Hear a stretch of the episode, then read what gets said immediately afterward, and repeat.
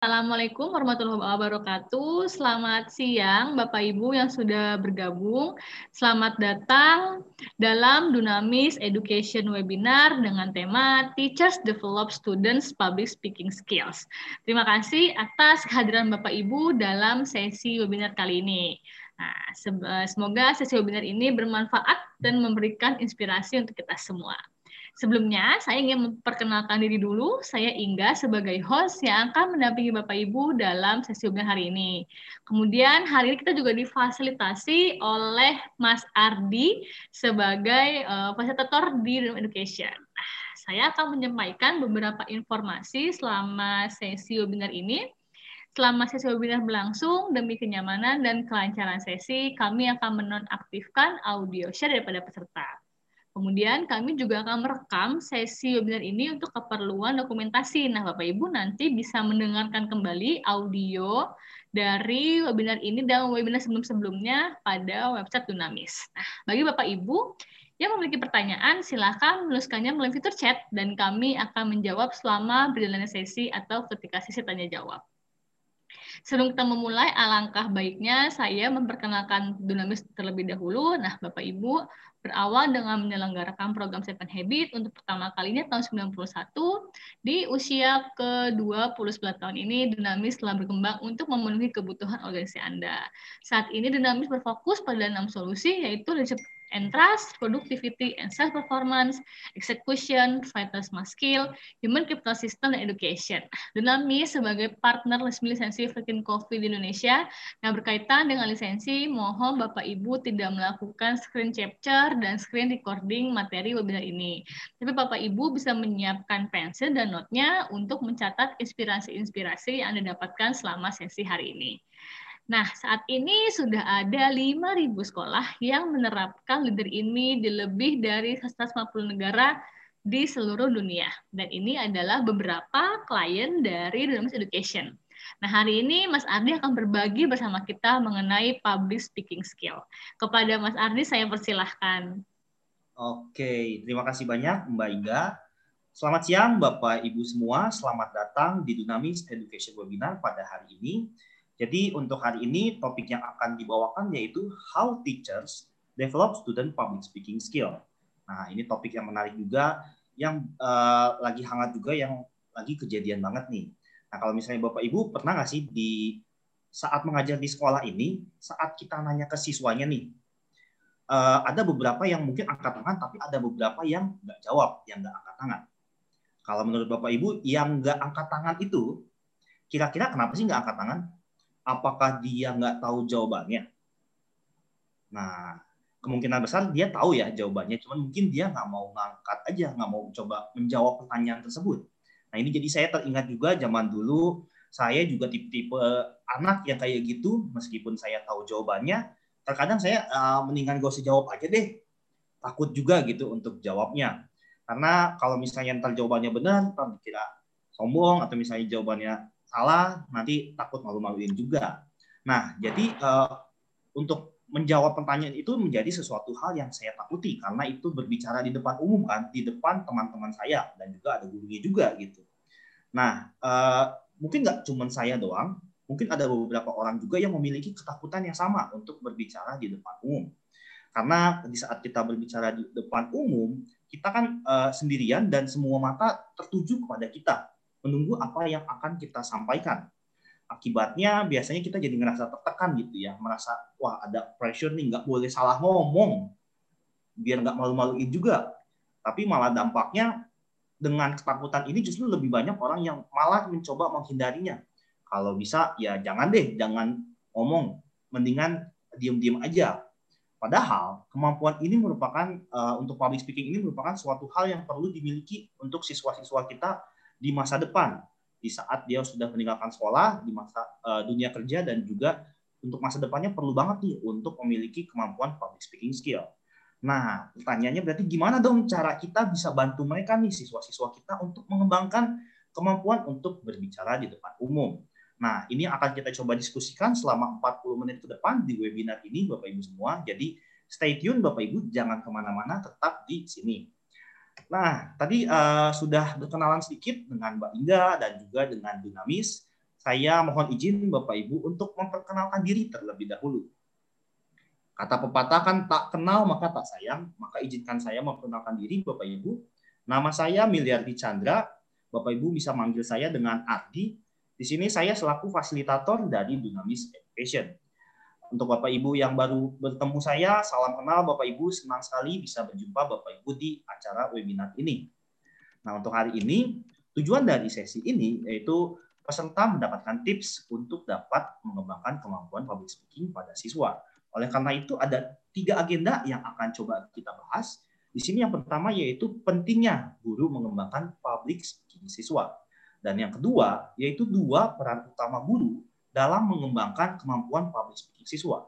Yang terakhir yaitu tipsnya nih untuk mengembangkan kemampuan public speaking siswa. Nah, kita mau masuk uh, diskusi dulu ke agenda yang pertama, yaitu pentingnya guru mengembangkan public speaking siswa. Dari awal kan ini bahasanya banyak banget nih, public speaking, public speaking. Nah, saya mau uh, membaca dulu, mendefinisikan dulu apa sih itu public speaking. Nah, di sini menurut sumber Webster Third New International Dictionary, tercantum pengertian dari public speaking, yaitu sebuah proses pembuatan pembicaraan di depan publik. Atau arti lainnya dari sumber yang sama, yaitu sebuah seni ilmu pengetahuan tentang komunikasi lisan yang efektif dengan para pendengarnya. Atau dari sumber yang lainnya di sini dari S. Gunadi dalam himpunan istilah komunikasi, dikatakan public speaking adalah sebuah bentuk komunikasi yang dilakukan secara lisan tentang sesuatu hal atau topik di hadapan banyak orang. Tujuannya adalah untuk mempengaruhi, mengubah opini, mengajar, mendidik, memberikan penjelasan, serta memberikan informasi kepada masyarakat tertentu pada suatu tempat tertentu. Nah, inilah uh, definisi dari public speaking dan batasan-batasan dan uh, apa yang akan kita diskusikan pada hari ini. Nah, setelah kita tahu apa sih itu public speaking, kira-kira apa dong berarti pentingnya public speaking? Nah, melihat uh, layar di sini mungkin Bapak Ibu juga sudah familiar dengan forces ini, di mana forces ini uh, di dalamnya termasuk adanya communication. Communication ini menjadi sebuah skill yang diprediksi akan sangat penting untuk twenty-first century skill-nya. Di mana komunikasi di sini termasuk di dalamnya itu untuk berbagi pemikirannya, untuk bertanya, untuk menyampaikan ide, dan juga untuk memberikan solusi. Nah, selain itu juga public speaking uh, menjadi penting karena ini merupakan sebuah kemampuan kepemimpinan yang penting. Kan nggak mungkin kalau misalnya seorang pemimpin diam-diam aja, nggak ngomong kepada tim-timnya, nggak mengarahkan tim-timnya. Karena itu ini menjadi skill yang penting. Karena dengan bisa memimpin dan juga public speaking, bisa juga membantu mempengaruhi timnya tadi, bisa membujuk orang lain juga dengan lebih efektif. Tentunya ke arah yang baik, jangan ke arah yang sebaliknya.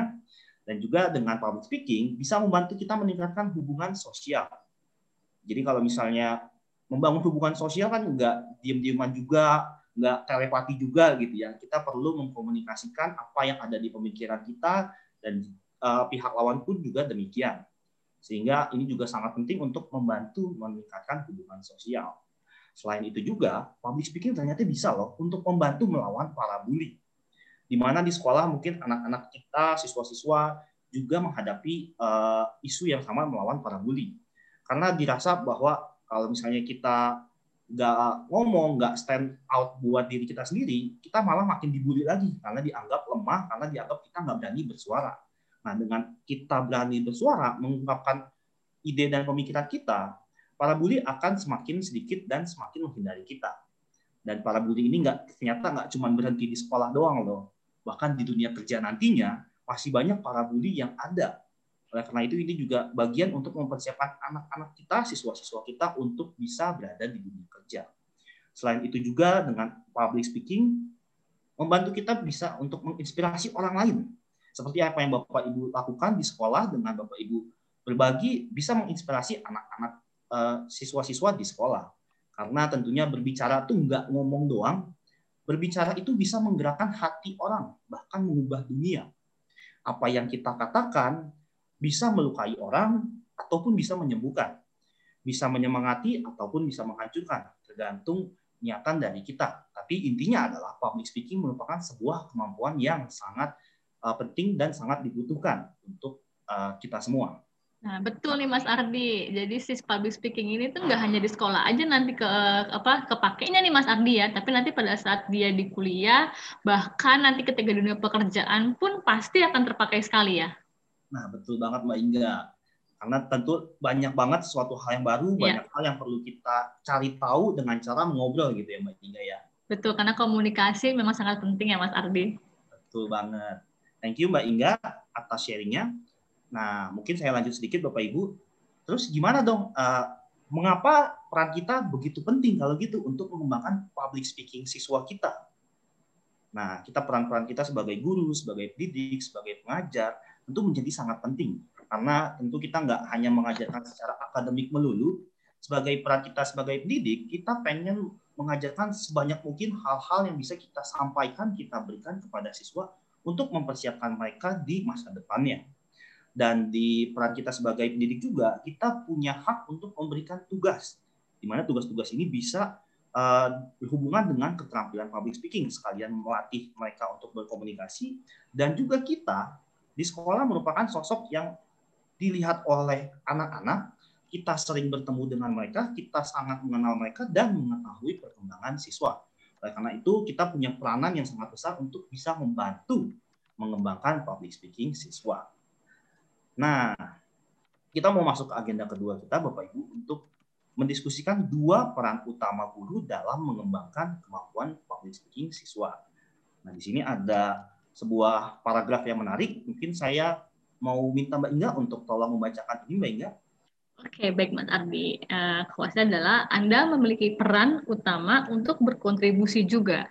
Dan misi ini dimulai dari Anda. Mengapa tidak mengambil kesempatan untuk membantu siswa Anda menemukan suara mereka selama masa yang menantang ini? Oke, terima kasih banyak Mbak Inga. Jadi uh, sebagian besar kesuksesan, kebahagiaan, dan bahkan ketenangan pikiran untuk siswa kita, baik di sekolahnya ataupun di rumah, akan datang melalui kemampuan siswa untuk bisa terlibat dan terhubung dengan orang lain dengan melalui kata-kata yang diucapkan. Nah, di sini kita perlu membantu mereka untuk mengembangkan kepercayaan diri dan keterampilan mereka sehingga bisa menyampaikan uh, sehingga siswa-siswa kita bisa menyampaikan suara mereka. Terutama pada anak-anak yang pemalu, tentu banyak banget di sekolah, anak-anak yang sensitif ataupun yang pendiam karena alasan apapun.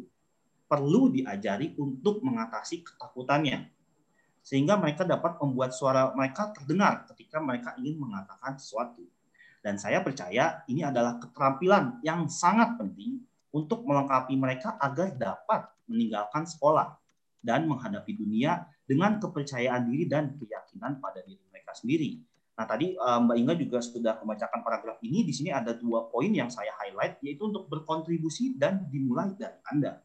Berkontribusi di sini adalah peran kita untuk bisa empowering siswa kita, encourage siswa kita, dan dimulai dari Anda. Berarti semuanya berawal dari kita, di mana kita akan menjadi sosok inspirasi, sosok yang menjadi teladan dan juga role model bagi siswa-siswa kita. Nah, kita mulai dulu dari peran kita yang pertama, yaitu untuk modeling, menjadi peranan bagi siswa-siswa kita. Membahas modeling ini, saya jadi sempat flashback sedikit, sempat mengingat-ingat sedikit di mana zaman-zaman dulu saya sebagai siswa kayaknya agak bandel juga, nggak banyak dengerin guru, tapi sekarang setelah beberapa lama kemudian mengingat kembali, saya jadi teringat bahwa ternyata apa yang dilakukan guru saya sangat luar biasa karena saya yang tadinya jadi bandel-bandel menjadi lebih baik karena membayangkan mengikuti jejak langkah guru-guru saya yang mengarahkan saya menjadi lebih baik. Nah, saya teringat dengan seorang guru yang eh, namanya itu Pak Agung. Dia ini guru biologi. Dimana kalau misalnya dia ngajar, biasanya dia masuk ke kelas tanpa bawa apa-apa, cuman ada pulpen doang untuk menulis di papan tulis. Jadi, wah ini kayaknya dia pinter banget. Mungkin dia nggak bawa buku, dia cuma langsung nyatet aja di papan tulis, jadi langsung nge-highlight poin-poin penting yang perlu kita pelajarin. Dan di saat dia udah memberikan materinya, dia akan mengajak kita untuk berdiskusi, berdialog, dan berpendapat. Dengan senyumnya yang ramah dan juga dengan semangat untuk mengajar, kita pun sebagai siswanya, sebagai muridnya, termasuk saya, menjadi semakin antusias untuk belajar apa yang diajarkan beliau. Karena sangat eh, ramah banget, jadi kita nggak takut tuh untuk menyampaikan pendapat kita, bahkan justru kita berlomba-lomba untuk menyampaikan pendapat kita. Nah, mengingat hal ini, saya langsung teringat bahwa, wah ini keren banget, ternyata guru-guru saya di masa lalu ya. Dia punya karakter yang luar biasa. Niatnya untuk mengajarkan siswa sangat tulus, dan juga integritinya sangat uh, luar biasa. Dan juga tentu kompetensinya tidak diragukan lagi, karena dia ngajarin kita bahkan tidak pakai apapun, cuman dari ingatan dia doang, dan cara dia menyampaikan sangat nge-flow banget gitu, sangat seru banget, dan kita sangat excited untuk belajar. Dan karena dia punya karakter dan kompetensi ini, dia juga akhirnya memiliki credibility dan trust, sehingga kita murid-muridnya percaya dengan apa yang dia sampaikan, dan kita eh, sangat senang banget jika dia yang masuk kelas, jika dia yang mengajarkan.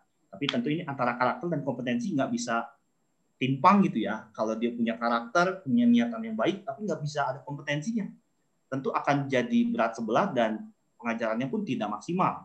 Kebalikannya juga berlaku kalau kita punya kompetensi doang, tapi nggak punya niatnya. Kita mampu, tapi kita nggak mau nih untuk berbagi. Nah, tentu juga siswa akan mendapatnya sebagian-sebagian, setengah-setengah. Nah, kurang lebih itu untuk peran pertama kita, peran pertama sebagai uh, pendidik untuk menjadi role model bagi siswa kita. Oke, okay. Kita akan lanjut ke peran keduanya, yaitu untuk empowering. Tadi kita udah membahas peran pertamanya sebagai role model, ini adalah peran keduanya, Bapak Ibu semua, yaitu untuk empowering, untuk mendorong siswa-siswa kita uh, dari belakang untuk mereka terus maju, terutama bagi mereka-mereka nih yang masih takut-takut, masih malu-malu, dan masih belum berani untuk menyampaikan pendapat mereka. Nah, di empowering juga, tadi saya mengingat, mengingat juga bahwa ada guru juga yang saya rasa melakukan empowering dengan cara yang menarik. Kalau tadi cerita Pak Agung juga tetap empowering juga, dia dia tetap encourage kita untuk berinteraksi, tapi ada satu guru yang saya ingat juga zaman-zaman S D, dia empowering kita dengan cara yang unik. Kalau misalnya zaman-zaman saya S D dulu kan banyak kayak kartu-kartu, banyak kayak hadiah-hadiah, kartu Pokemon, kartu Digimon, yang kayak gitu-gitu kan siswa sangat senang banget ya. Jadi di saat uh, kita sebagai siswa mampu untuk menanyakan sebuah pertanyaan yang kreatif, atau misalnya menjawab pertanyaan-pertanyaan yang diberikan oleh gurunya, uh, pas itu uh, gurunya, saya kelas lima, namanya Ibu Ida, dia ngajarin P P K M pas zaman itu. Jadi dia akan ngasih kartu-kartu tersebut untuk mereka yang berinisiatif. Nah, di situ tentu merupakan bagian dari empowering untuk encourage siswa-siswa menjadi lebih aktif dan juga inisiatif. Nah, dulu juga aku punya pengalaman nih Mas Ardi. Dulu aku oh, pernah benar, benar. Dulu aku pernah di-empower juga sama seorang, padahal dia awalnya cuma uh, seorang wali kelas, kita nggak tahu ternyata dia punya credibility di seni juga. Nah, caranya adalah beliau dengan niatnya ingin membawa sekolah uh, menang dalam suatu apa tingkatan lomba, dan uh, hebatnya guru ini bisa dulu membawa saya yang tadinya nggak bisa main alat musik. Nah, beliau mengempower kita, murid-muridnya, kita adakan eh, apa namanya latihan setiap sore gitu ya, pulang sekolah ataupun di rumah beliau. Dan akhirnya kita bisa menang, Mas Ardi, di tingkat kecamatan. Dan itu menjadi salah satu kebanggaan untuk sekolah bahwa dari guru ini yang niatnya hanya ingin apa ya mengempower eh, murid-muridnya, hanya ingin ya nggak eh, nggak nggak pengen menang sampai yang level tingkat apa gitu ya, tapi eh, kita bisa apa ya eh, si murid ini bisa akhirnya menemukan bakat, oh iya ya, ternyata saya dibantu oleh guru tersebut, hingga kita juga bisa menang, Mas Ardi. Wah, canggih banget nih Mbak Inga nih, berarti gurunya mendorong potensi Mbak Inga sampai mana? Betul, ya? Iya, diajarin dengan telaten, dan benar-benar kita dimotivasi, Mas Ardi. Keren banget ya, ternyata guru tuh sesuatu banget ya, mungkin zaman kita iya. dulu bodo amatan, nggak pedulian, tapi ternyata guru tuh punya, mungkin melihat sesuatu yang bahkan kita nggak lihat gitu ya Mbak Inga ya. Iya, dan dia mungkin hanya ngelihatnya saat kita lagi mungkin lagi uh, apa pelajaran seninya, dia bisa melihat ya Mas Ardi bagaimana seorang murid itu ternyata ada bakat yang tersembunyi. Wah, memang luar biasa guru-guru ini, saya juga sangat kagum uh, bagi guru-guru yang benar-benar niatannya sangat tulus untuk mengembangkan iya. siswa-siswanya. Wah, thank you banget nih Mbak Inga sudah sharing juga Mbak Inga. Nah, uh, tentu tadi kalau kasusnya Mbak Inga, dia punya keunggulan, punya bakat di seni, jadi kita bisa encourage. Nah, untuk siswa-siswa kita juga, kita nggak bisa pukul rata semuanya sama, bahwa semua orang punya level of inisiatif yang ber, uh, yang sama. Justru karena mereka berbeda-beda, kita perlu mengetahui tingkatan mereka, perkembangan mereka sampai mana nih, sehingga kita bisa membantu mereka. Kalau misalnya mereka-mereka yang uh, inisiatif masih kecil, mungkin kalau misalnya kita minta mereka untuk berpendapat, mungkin nggak akan langsung berani, nggak akan langsung menyampaikan pendapatnya. Tapi mungkin ada beberapa orang juga yang di saat kita bahkan nggak nanya pun, dia udah ngomong gitu loh, udah aktif, udah udah penasaran banget, udah nanya sana, nanya sini. Nah, tapi kalau misalnya seperti itu, tentu levelnya berbeda-beda, harus kita sesuaikan. Mungkin masih ada yang di level satu, ada yang di level enam. Oleh karena itu, kita perlu empowering dia sesuai pada level inisiatifnya. Nah, di saat kita memberikan uh, tuntutan, memberikan tugas, dan juga sebagainya, selain disesuaikan, kita juga perlu mengkomunikasikan kira-kira hasil yang kita harapkan seperti apa, biar bisa membantu mereka. Dan juga uh, di sela-sela itu kita berikan juga panduan-panduannya sehingga mereka bisa melakukannya dengan baik. Jadi peran kedua ini sangat penting untuk mendorong mereka sehingga mereka bisa terus maju dan juga berkembang. Nah, itulah kedua peran uh, utama bagi kita sebagai pendidik, yaitu untuk uh, modeling, untuk role, menjadi role model, dan juga untuk empowering, untuk memberdayakan kemampuan siswa-siswa kita. Nah, yang terakhir Bapak Ibu semua, agenda kita terakhir untuk mendiskusikan tips-tipsnya nih. Gimana untuk mengembangkan kemampuan public speaking siswa? Nah, tentu Bapak Ibu uh, mulai kebayang-bayang juga, wah kayaknya nemu nih cara untuk ngembangin public speaking siswa. Nah, kita coba bahas dulu di sini. Untuk tips pertamanya Bapak Ibu yang bisa saya sharingkan untuk menciptakan kondisi aman untuk berbicara di kelas. Nah, kalau misalnya Bapak Ibu lihat di gambar ini, tentu senang banget ya kalau melihat anak-anak antusias begini nih. Semuanya pada mengangkat tangannya untuk menjawab dengan mukanya yang excited-excited. Kita pun kalau misalnya punya siswa seperti ini, sebagai guru juga kita akan semakin antusias juga dan semakin termotivasi untuk bisa ngajarin mereka ya. Tapi untuk mencapai kelas seperti ini tentu butuh waktu yang panjang, nggak yang sehari jadi. Ini butuh proses untuk bisa meng-encourage mereka dan meng-empower mereka sehingga mereka uh, sangat excited untuk bertanya. Nah, untuk menciptakan kondisi aman di kelas ini, tentu uh, banyak cara yang bisa kita lakukan. Salah satunya dengan tidak menghakimi jawaban-jawaban mereka. Karena pada ada kemungkinan justru kita nih yang membuat siswa-siswa kita malah nggak nyaman karena kita yang memberikan pressure dan kita memberikan uh, dorongan dan tuntutan yang terlalu berat. Sebagai contoh, semisal kita sedang mengajarkan sebuah pelajaran nih, ngajarin sejarah. Sejarah tentang sepuluh, serangan sepuluh November seribu sembilan ratus empat puluh lima.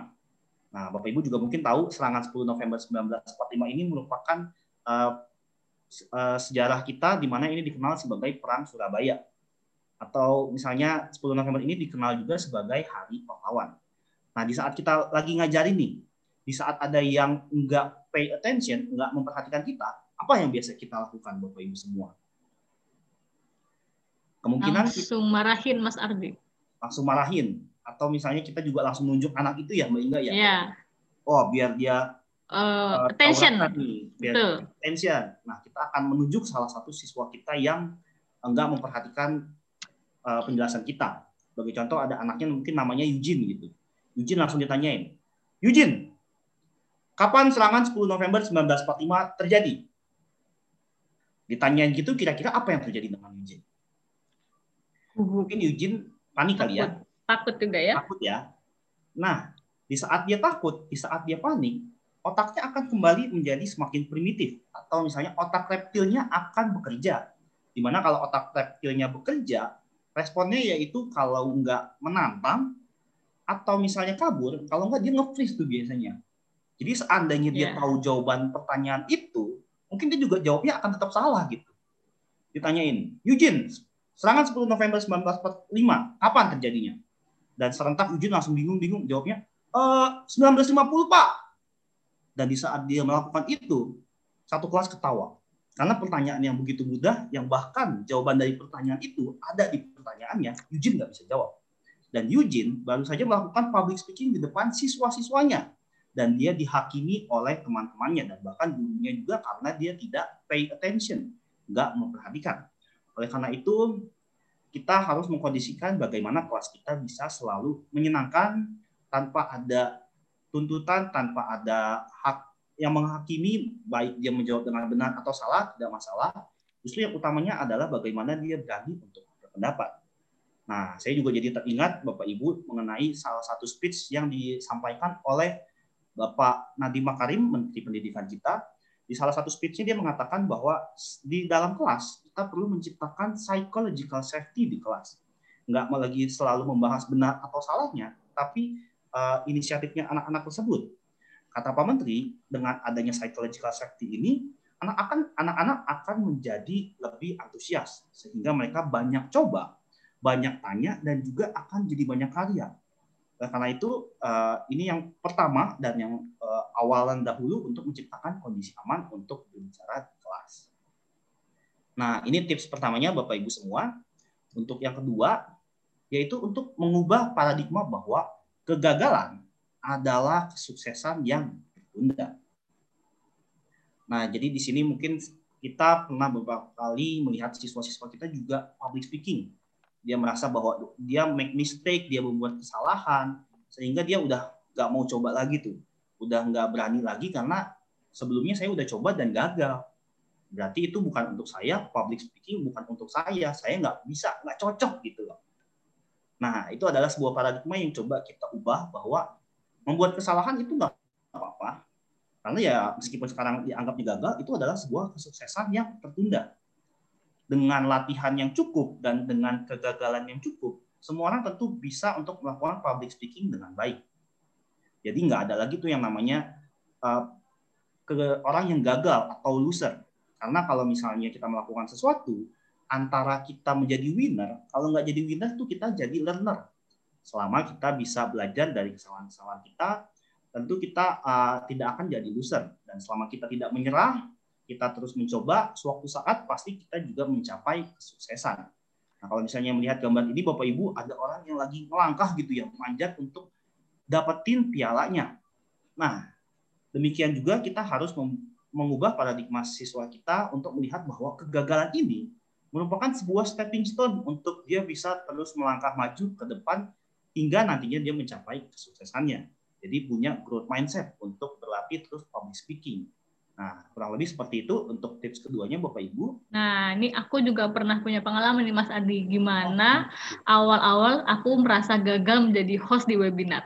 Jadi yang tadinya uh, saya merasa gagal di, host, di menjadi host di hari pertama webinar nih, tuh udah ngerasa kayak ah kayaknya nggak bisa nih Mas Adi jadi host. Kayaknya emang bukan saya yang yang dicipt yang yang yang mampu membawakan host yang baik dalam webinar. Tapi ini berjalannya waktu, saya berusaha, kemudian saya juga belajar nih Mas Ardi dari host-host di webinar edu, di webinar corporate. Nah, di situ saya belajar bagaimana menjadi host yang baik, bagaimana kemudian kemudian saya mengubah mindset saya nih Mas Ardi yang tadinya Inga nih nggak bisa jadi host. Nah, saya berubah mindset saya menjadi Inga pasti bisa jadi host dan saya jadi pasti bisa memberikan yang terbaik. Nah, ini benar banget nih Mas Ardi. Wah, keren banget. Ini Mbak Inga sekarang udah menjadi host yang luar biasa. Keren nih sekarang. Dan, tapi ternyata awalnya tuh... Awalnya tuh susah ya. Banget. Iya, dengan dari setiap abis ho- menjadi host itu pasti banyak kan ini Mas Ardi ya. Revisi-revisinya, masukan-masukannya. Itu kalau saya hanya fokus pada revisi dan masukan yang negatifnya yang untuk uh, mengembangkan diri, pasti saya udah nggak mau lagi Mas Ardi jadi host. Tapi saya ubah mindset gimana caranya. Saya melatih kekurangan itu dan uh, semoga di next sesinya saya menjadi lebih baik. Oke, thank you Mbak Inga sudah berbagi pengalamannya, luar biasa sekali sampai akhirnya Mbak Inga ini jadi host kita pada hari ini. Luar biasa sekali Bapak Ibu uh, kinerja prestasi dari Mbak Inga ini. Oke, jadi mindset ini merupakan sesuatu hal yang penting. Iya. Oke. Sip sip, thank you Mbak Inga. Nah, mungkin sambil lanjut ya Mbak Inga ya. Ini Silahkan. Tips ketiganya. Nah, tips ketiganya yaitu untuk memberikan kesempatan untuk melakukan public speaking. Nah, tadi kan kita udah membahas mengkondisikan kelas nyaman, aman, sudah membahas juga untuk mindset-nya harus tepat. Setelah mindset-nya tepat, tentu kalau cuma mindset doang yang nggak akan kejadian, kita perlu kasih sebuah kesempatan untuk siswa-siswa kita bisa melakukan public speaking. Kita kasih panggungnya nih, biar mereka bisa tampil. Caranya gimana? Uh, tentu kalau misalnya sekarang lagi P J J, mungkin nggak seperti dulu, nggak seperti keadaan offline, tapi masih banyak loh ternyata kesempatan-kesempatan yang bisa kita berikan untuk siswa-siswa kita tampil melakukan public speaking. Ini salah satunya uh, di sini dengan membaca cerita, ini untuk kelas-kelas yang kecil, mungkin kelas-kelas yang rendah, bisa meminta mereka untuk membacakan cerita, cerita-cerita yang favorit mereka, cerita-cerita yang menarik. Atau misalnya sekarang lagi uh, ada materi tematiknya tentang keanekaragaman budaya, kita bisa minta siswa-siswa untuk mencari budaya yang ada di Indonesia. Kan tentu budaya di Indonesia sangat banyak dan sangat luas ya. Nah, di sini mereka bisa sharing satu persatu mengenai budaya di Indonesia.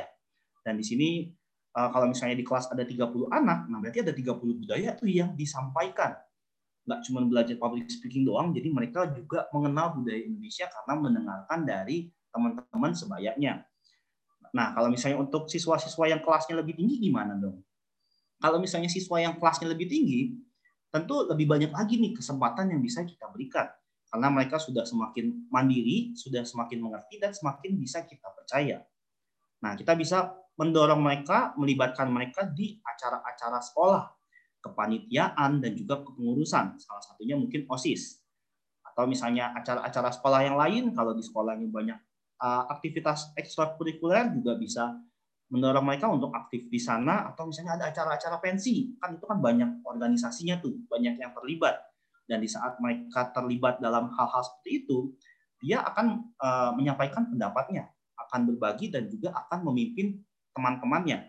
Nah, ini merupakan kesempatan yang sangat baik untuk mereka bisa saling berbagi. Selain itu juga, uh, kalau misalnya perannya terbatas, kita bisa bikin peran sendiri nih, peran kepemimpinan untuk siswa-siswa kita, sehingga mereka punya tanggung jawab yang lebih, nggak cuma belajar doang, dia punya tanggung jawab untuk memimpin teman-temannya. Sebagai contoh, mungkin peran kepemimpinan dalam memimpin doa nih. Jadi dia bertanggung jawab untuk memimpin doa setiap harinya, atau misalnya kalau dia nggak dia, setidaknya dia berkoordinasi dengan orang lain, dengan teman-temannya untuk memimpin doa. Contoh lainnya mungkin untuk peran kepemimpinan bisa jadi dia menjadi pemimpin untuk absensi, untuk kehadiran. Jadi dia akan mereview dan juga akan sharing tentang absensi bulanan kelas tersebut. Nah, ini tentu banyak banget peran kepemimpinan yang bisa kita bagikan dan kita berikan kepada siswa-siswa kita. Dan yang terakhir di sini untuk memimpin diskusi. Di mana mungkin nggak selalu kita yang harus berbagi, kita yang menyampaikan materi. Kalau misalnya siswa-siswa yang sudah besar terutama bisa untuk gantian mereka yang berbagi uh, materinya. Kalau misalnya ada yang salah baru kita coba tambahin, tapi uh, poinnya adalah untuk memberikan kesempatan bagi mereka untuk menyampaikan pemikiran mereka, pendapat mereka, ajak berdiskusi dan ajak ngobrol. Nah, ini adalah tips ketiganya dari uh, lima tips yang akan saya berikan. Mungkin saya sambil lanjut ke tips keempatnya ini. Kalau di sini tips keempatnya untuk mendorong dan membantu mereka untuk mengembangkan kemampuan public speaking. Kalau misalnya tadi kita membahas memberikan kesempatan untuk mereka bisa public speaking, di sini kita membantu mereka untuk bisa melakukan public speaking dengan baik. Ibarat kata kalau misalnya kita mau tempur nih, kita mempersiapkan senjata mereka, mempersiapkan kebutuhan-kebutuhan mereka sebelum bisa tempur, bisa terjun ke lapangan. Nah, di sini kita persiapkan, kita kasih informasi, segala pengetahuan dan pengalaman kita selama public speaking kita transfer ke mereka. Dari awal mulai preparation-nya, persiapannya, menyusun materi, latihan-latihan, bahkan kalau perlu ada gladi resiknya. Nah, di sini juga kita bisa menitipkan pengalaman-pengalaman kita, bagaimana mungkin mengatasi ketakutan, atau misalnya mengatasi pertanyaan-pertanyaan yang nantinya mungkin kamu nggak bisa jawab nih. Nah, itu kan pengalaman-pengalaman yang sangat berharga juga yang bisa kita sharing. Atau misalnya kita bekali siswa-siswa kita untuk menggunakan postur tubuh yang baik, menggunakan eye contact yang melihat semua peserta, atau misalnya melatih vokal mereka sehingga mereka bisa berkomunikasi dengan lebih efektif lagi. Nah, untuk anak-anak yang kelas rendah, juga mungkin awalannya dengan cara-cara yang mudah terlebih dahulu, minta mereka misalnya baca buku, buku-buku favorit mereka, tapi mulai dengan suara-suara yang berbeda-beda. Suara gembira kayak gimana, suara pelan, dan bahkan suara lucu tuh kayak gimana gitu. atau misalnya di YouTube pun banyak sepertinya untuk latihan-latihan vokal, untuk kita bisa bersama-sama anak-anak melakukan kegiatan yang menyenangkan untuk melatih vokal. Poinnya di sini untuk membekali mereka, jangan sampai mereka tempur tanpa ada senjata, tanpa ada persiapan. Nanti mereka kalau misalnya tempur tanpa persiapan, takutnya mereka merasa kayak, wah nanti gagal, nggak siap, jadi mereka trauma lagi gitu. Kita di sini mempersiapkan sebaik mungkin siswa-siswa kita untuk melakukan public speaking. Dan yang terakhir Bapak Ibu semua, di sini untuk memberikan feedback yang membangun. Setelah mereka tadi bertempur, setelah beres kita evaluasi lagi nih, apa strategi yang sudah bagus dan apa yang strategi yang bisa kita tingkatkan. Nah, feedbacknya tentu yang membangun, jangan sampai feedbacknya menjatuhkan mereka, nanti mereka merasa trauma, merasa tidak nyaman dan tidak aman, sehingga ntar kapok lagi untuk public speaking-nya. Jadi kita memberikan feedback yang membangun sehingga mereka punya kesempatan untuk mengembangkan dirinya. Nah, caranya gimana? Di sini kita bisa menggunakan plus atau delta chart. Di mana plus atau delta chart ini fokusnya di awal pertama kali kita bahas plusnya dulu nih. Apa aja sih yang udah jadi poin-poin bagusnya, kelebihan-kelebihan dari siswa kita dalam melakukan public speaking apa nih? Nah, di sini kita highlight dulu apa poin bagusnya, nggak melulu yang jelek terus yang kita highlight, tapi poin bagusnya terlebih dahulu. Sehingga mereka bisa menjadi lebih confidence, lebih percaya diri, dan merasa bahwa, oh ternyata saya punya kelebihan di sini loh, nggak kekurangannya mulu yang kita lihat. Nah, menariknya juga di sini plus dan delta, bukan plus dan minus gitu ya. Karena kita nggak, nggak melihat minusnya itu sebagai sesuatu hal yang jelek, tapi sesuatu hal yang perlu dikembangkan. Nah, jadi ini juga membantu mereka juga untuk mendorong mereka bisa growth mindset, jadi kita bahas sesuatu hal yang bisa diimprove. Jadi bahasanya pun nggak lagi, misalkan kita mau komen suaranya, vokalnya kurang pas gitu. Kita nggak bilang, kamu vokalnya kurang pas nih, kurang sesuai. Nah, daripada kita bilang itu, kita bilang ke mereka menggunakan bahasa yang bisa dikembangkan. Bahasa deltanya, jadi kita bilang ke mereka, saya rasa kamu akan jauh lebih baik kalau misalnya kamu bisa melatih vokal kamu sehingga bisa uh, membuat audiens lebih mendengarkan apa yang kamu sampaikan. Nah, kan jadi ada terlihat perbedaannya sehingga kita bisa terus memberikan uh, feedback yang membangun kepada siswa-siswa kita. Dan inilah kalimat tips yang bisa kita gunakan untuk uh, membantu siswa-siswa kita mengembangkan public speaking skill-nya. Di sini juga ada sebuah quotes yang saya temukan. Di sini quotes by Evan Welton dikatakan bahwa the future of the world is in my classroom today. Masa depan dunia bisa jadi loh ada di kelas kita sekarang. Siapa tahu anak-anak kita sekarang di masa depan menjadi seseorang yang sangat luar biasa, sangat berdampak dan sangat berpengaruh. Oleh karena itu kita perlu mempersiapkan anak-anak kita sehingga bisa menjadi sosok yang luar biasa di masa depan, salah satunya dengan mempersiapkan mereka untuk bisa berkomunikasi, menyampaikan pendapat mereka sehingga bisa mempengaruhi orang lain dengan baik. Nah, terakhir Bapak Ibu, di sini saya mau menyimpulkan apa sih yang udah kita diskusikan. Saya mau meng-highlight hal-hal yang sudah kita bahas selama empat puluh menit ini. Jadi di sini tadi kita sempat membahas ketiga agenda kita. Yang pertama yaitu membahas pentingnya public, uh, membahas definisi public speaking terlebih dahulu, baru membahas pentingnya public speaking. Di mana pentingnya public speaking? Karena ini juga merupakan salah satu skill yang dibutuhkan untuk twenty-first century skill. Tadi juga kita sempat berdiskusi mengenai uh, kenapa sih peran guru begitu penting untuk mengembangkan siswanya. Karena kita yang lebih mengenal dia, kita sering bertemu dia, dan kita tahu perkembangan dia. Dan kita juga punya uh, kemampuan untuk memberikan tugas untuk mereka untuk melatih public speaking-nya. Selain itu juga, di agenda kedua, tadi kita membahas dua peran utama guru-guru dalam mengembangkan kemampuan public speaking siswa. Dua peran utamanya apa aja? Tadi yang pertama yaitu modeling, dan yang kedua yaitu empowering. Di mana kita perlu menjadi sosok yang inspirasional bagi siswa-siswa kita dengan memiliki karakter dan juga kompetensi, sehingga kita punya kredibilitas dan juga trust. Dan Dan yang kedua, untuk empowering ini, karena siswa-siswa kita beda-beda, banyak macamnya, jadi kita perlu menyesuaikan dengan level inisiatif mereka, dan uh, kita memberikan tugasnya dengan ekspektasi yang jelas dan dengan panduan yang bisa mereka lakukan. Dan yang terakhir, tadi kita membahas agenda ketiga kita, yaitu tips untuk mengembangkan kemampuan public speaking siswa. Di sini ada lima tips yang tadi kita diskusikan.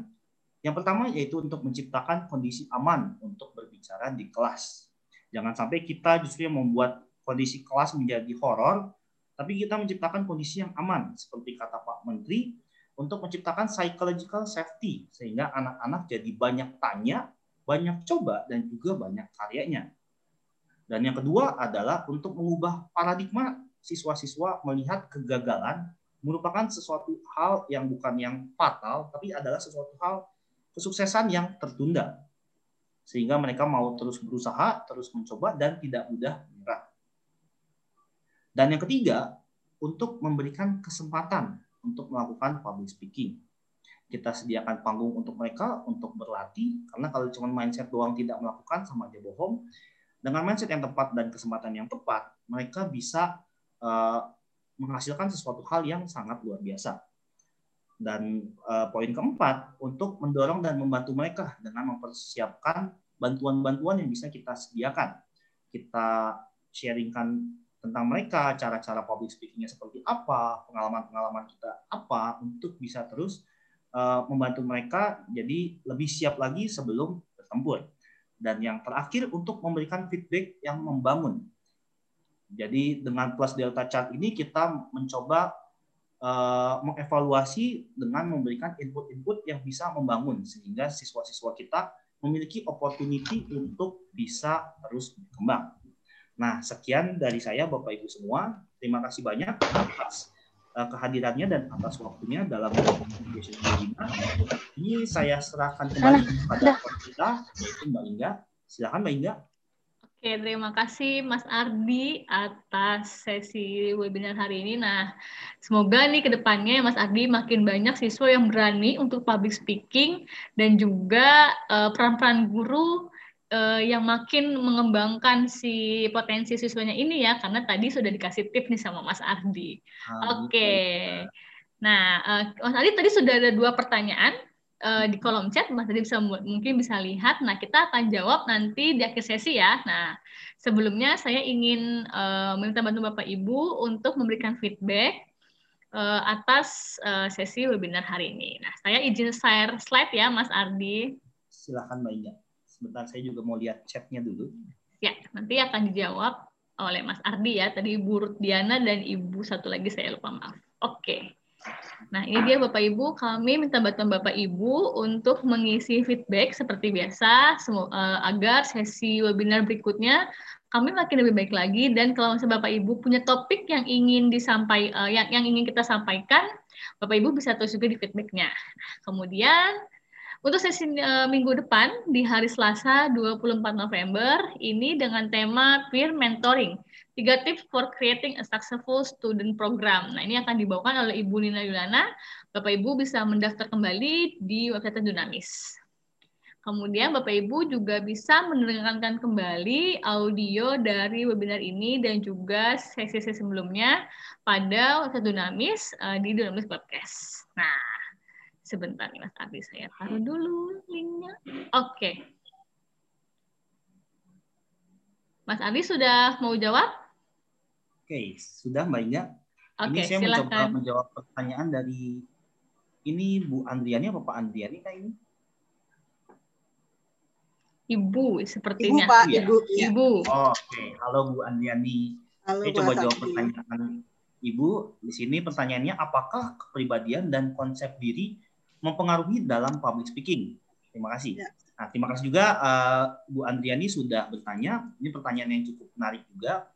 Kalau misalnya dari saya, saya melihatnya bahwa cara kita melihat diri sendiri atau konsep diri ini menjadi sesuatu hal yang penting. Karena kalau misalnya kita fokusnya pada diri kita sendiri, dan kita melihat bahwa, oh kayaknya saya nggak bisa nih untuk public speaking. Saya takut public speaking. Nah, ini tentu akan mempengaruhi dalam mereka berkomunikasinya. Jadi ada rasa ketidakpercayaan dirian sehingga mereka tampil takut-takut, ragu-ragu, dan juga uh, tidak maksimal. Nah, ini juga saya alami di awal-awal juga mengenai uh, konsep diri ini. Karena fokusnya hanya fokus pada diri saya sendiri. Nah, apa yang coba saya shifting sendiri dari paradigma saya, bahwa saya nggak selalu fokusnya pada diri sendiri, tapi fokusnya pada orang lain. Dimana kalau misalnya di saat kita mau public speaking, tentu kita punya sebuah informasi yang ingin kita bagikan. Nah, dari informasi yang kita bagikan ini mungkin ada orang lain yang mendengarkan yang bisa mendapatkan manfaat. Oleh karena itu fokusnya nggak lagi kepada saya yang oh selalu nggak bisa, selalu nggak tahu, selalu nggak mampu, tapi fokusnya kepada orang lain, gimana caranya saya bisa bantu orang lain, gimana caranya saya bisa sharing kepada orang lain. Jadi uh, konsep dirinya perlu dievaluasi lagi mungkin apakah itu sudah bermanfaat atau belum, apakah itu malah menghambat atau tidak untuk public speaking-nya. Kurang lebih seperti itu, Bu Andriani. Apakah bisa diterima? Apakah menjawab? Ya, terima kasih untuk jawabannya, Mas. Karena ada salah satu sesuatu sangat susah sekali untuk ngomong di depan umum, gemeteran gitu kalau di depan kelas begitu. Makanya introvert banget sih, introvert banget.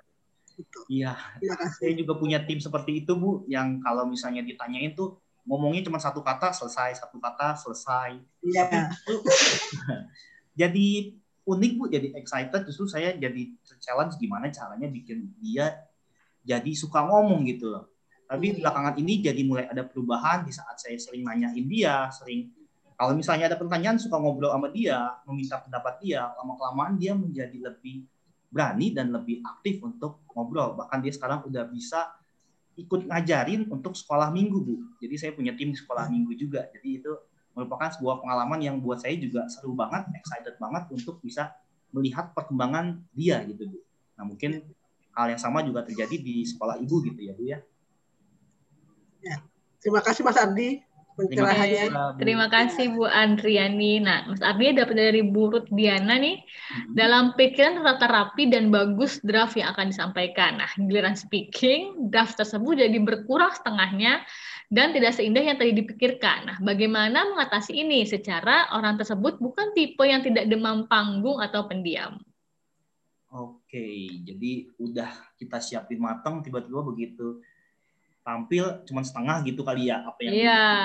nah, nah, ini tentu kita harus cari tahu dulu mungkin akar dari permasalahannya apa nih yang kira-kira bisa berkontribusi untuk dia jadi lupa gitu.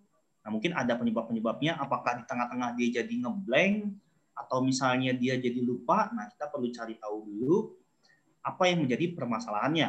Tapi di sini katanya tidak demam panggung atau pendiam. Tidak, betul. Oke, mungkin latihannya kurang, atau misalnya dia belum, apa ya, kayak kalau misalnya kita banyak latihan, lama-kelamaan kayak ada memori muscle-nya, jadi kayak dia ngomongin apa tuh udah lepas aja gitu, karena udah sering dikatakan, udah sering dilakukan, sehingga uh, meskipun dia lupa pun otomatis aja keluar. Nah, mungkin di sini siswa tersebut bisa di uh, tes terus, dikasih kesempatan terus, dilatih terus, sehingga dia bisa tampil dengan lebih baik lagi, bisa lebih ingat lagi kira-kira apa yang harus disampaikan. Tapi tentu harus dikomunikasikan dulu dengan siswa, kita coba Uh, dengerin dulu kira-kira apa yang mungkin jadi problematikanya, karena tentu bisa jadi berbagai macam nih penyebab-penyebabnya. Apakah dia uh, di tengah-tengah takut, di tengah-tengah ngeblank, atau misalnya materinya susah, jadi dia nggak tahu untuk cara menyampaikannya. Nah, kurang lebih seperti itu untuk Bu Diana. Terima kasih atas pertanyaannya. Ini pertanyaan yang keren juga. Ya, oke, ini masih ada tiga pertanyaan lagi, Mas Ardi, kita oh, lebih sebut okay. aja. Oke, dari Bu Laurin, bagaimana cara guru untuk mengempower siswa yang memiliki kepribadian introvert? Oke, ini seperti yang tadi kasus yang saya ceritakan juga. Kalau misalnya yang saya lihat, introvert dan extrovert itu pengaruhnya bukan di public speaking-nya, tapi kalau misalnya introvert kan lebih gimana dia untuk nge-charge dirinya gitu ya. Kalau introvert, seperti saya juga introvert, saya ngecas dirinya di saat saya sendirian. Tapi kalau misalnya extrovert kan semakin ramai, semakin ngumpul, dia ngecasnya dengan cara berkumpul dengan orang-orangnya. Nah, bukan berarti seorang introvert tuh nggak bisa public speaking. justru banyak sekali kesempatan atau misalnya unggulan untuk introvert melakukan public speaking. Karena kalau misalnya seorang introvert kan nggak mungkin untuk kayak nyamperin satu orang satu persatu, kenalan kenalan kenalan. Tapi kalau misalnya untuk uh, seorang introvert yang public speaking, setelah dia menyampaikan public speaking bisa jadi orang-orang yang akan nyamperin dia. Jadi kan ini juga membantu untuk introvert, kelebihan yang kita dapat sebagai introvert. Jadi uh, untuk empowernya juga kita perlu melihat dulu bahwa siswa ini bukan karena dia introvert jadi dia tidak mampu, tapi mungkin dia belum banyak exposure, belum banyak kesempatan untuk melatih public speaking-nya. Jadi kita terus kasih kesempatan, kita tanyain pendapatnya kalau misalnya di kelas, kalau misalnya ada pertanyaan, kita coba minta pendapatnya sehingga dia lama-kelamaan jadi nyaman untuk berkomunikasi dan berpendapat. Kurang lebih seperti itu untuk pertanyaannya Bu Laurin. Ya. Semoga bisa menjawab ya Bu ya. Oke, ini ada Bu dari Bu Silvia. Karena saya guru S D, menurut pengalaman saya selama mengajar, anak S D satu sampai tiga itu biasanya spontan dan percaya diri dalam berbicara, sehingga ketakutan bukan masalah. Nah, tetapi yang menjadi masalah adalah dalam hal belajar untuk mendengar ketika berdiskusi, nah, atau bagaimana cara bagaimana cara menyusun kata-kata sendiri ketika presentasi. Nah, bagaimana eh, mengatasi hal ini, Mas Ardi? Oke. Oke, jadi untuk ngomongnya nggak masalah, justru mereka kebanyakan ngomong gitu ya. Iya, mereka belajar mendengar habit limanya. Tapi ini ini menarik, justru uh, di saat kita S D pun, mungkin kemungkinan besar dari kita pun tadinya juga bawel, tadinya juga sangat aktif, dan tadinya sangat senang untuk berbicara. Sampai akhirnya semakin dewasa, semakin dewasa, kenapa malah akhirnya jadi takut untuk berbicara. Nah, di sepanjang perjalanannya mungkin dia apa ya kayak memperoleh rasa takutnya dari sekelilingnya gitu. Jadi di saat anak-anak S D ini masih aktif, masih bawel, ya memang pada usianya juga dia pada aktif. Jadi kita jaga, kita pertahankan, jangan sampai mereka justru uh, memperoleh ketakutan-ketakutan karena kita tadi yang meneror mereka, mungkin kita yang membuat mereka trauma dan sebagainya itu. Tapi ini sesuatu hal yang menarik nih untuk anak S D. Uh, di mana dia lagi bawel-bawelnya, justru menjadi challenge, justru gimana cara dia untuk diam dan untuk mendengarkan kali ya. Nah, nah untuk cara-caranya mungkin bisa uh, agak sulit juga karena kita ada kelas untuk berbicara, tapi kita nggak pernah ada kelas untuk mendengarkan. Nah, ini perlu uh, kita biasakan menjadi sebuah budaya di mana kalau misalnya ada satu yang ngomong, kita yang lain mencoba mendengarkan ya. Nah, ini yang harus kita ulangi terus-menerus bahwa kita harus mendengarkan orang lain. Kita harus appreciate, kita coba dengerin, kalau bisa jadi apa yang dia sampaikan bisa bermanfaat untuk kita. Oleh karena itu, ini sebuah challenge yang berbeda lagi, sebuah hal yang baru lagi. Kita harus uh, memin- men- menambahkan paradigma mereka sehingga lebih lengkap. Karena kita semua orang pengen ngomong, maka kita juga harus ada yang mendengarkan dong. Nggak mungkin semuanya ngomong. Oleh karena itu, belajar juga untuk mendengarkan, jadi ganti-gantian. Kayak nah, biasanya ada caranya, Mas Andi. Jadi kalau di Seven Habits itu pakai talking stick. Nah, Mas Andi ingat nggak nih? Jadi kalau misalnya, misalnya mungkin di kelas, nah gurunya mungkin memperkenalkan talking stick itu ketika yang memegang talking stick yang hanya berbicara nih, yang lainnya mendengar. Mungkin bisa lihat seperti itu ya, Mas Andi ya, memakai si talking stick itu. Oke, itu bisa talking stick. Cuman kalau untuk anak S D mungkin harus diperkenalkannya menjadi sebuah permainan kalian. Iya. Ayo main game nih. Di sini Tuh. Ada yang namanya talking stick. Uh, kalian kalau yang megang ini dia yang berhak ngomong. Kalau ya. Nggak megang nggak boleh ngomong ya. Kalau misalnya kalian ngomong kalian kalah nih. Nah, mungkin bisa. Talking stick-nya bisa, cuman konteksnya harus disesuaikan dengan anak ya. S D mungkin yang beda ya. Jadi dibikin dengan permainan agar si siswa juga belajar sambil bermain ya, Mas Ardi ya. Betul Mbak Inga. Oke, okay. Semoga menjawab ya. Serinya tadi Mbak Inga. Oke, okay, nah satu lagi, ya, ya? Satu lagi nih dari Bulian, ini yang terakhir. Bagaimana dengan siswa yang mungkin terlalu aktif sehingga tidak memberikan kesempatan pada teman hmm. lainnya? Nah, mungkin ada tips yang bisa dilakukan oleh guru agar semua siswa pun kesempatan yang sama. Seperti tadi jawaban yang tadi, Mas Ardi ya. Ya, ini kayaknya mirip dengan pertanyaan yang yeah. sebelumnya, Mbak Inga ya. Uh-uh. Bisa dengan talking stick, bisa dengan kita menginformasikan uh, bahwa ya nggak mungkin semuanya ngomong, kita harus ada yang mendengarkan juga, dan kita juga sambil belajar mendengarkan. Kurang lebih itu Mbak Inga. Mungkin sesi selanjutnya kita bikin sesi untuk belajar mendengarkan. Dengarkan, ya. Betul. Nanti kita jadi masukannya Bapak Ibu ya. Oke, oke baik, dengan berakhirnya sesi tanya jawab ini berakhir sudah uh, webinar untuk hari ini. Terima kasih Bapak Ibu yang sudah bergabung pada sesi hari ini. Semoga memberikan manfaat dan inspirasi untuk kita semua. Akhir kata, wassalamualaikum warahmatullahi wabarakatuh. Selamat siang, sampai jumpa Bapak Ibu. Terima kasih Bapak Ibu. Sampai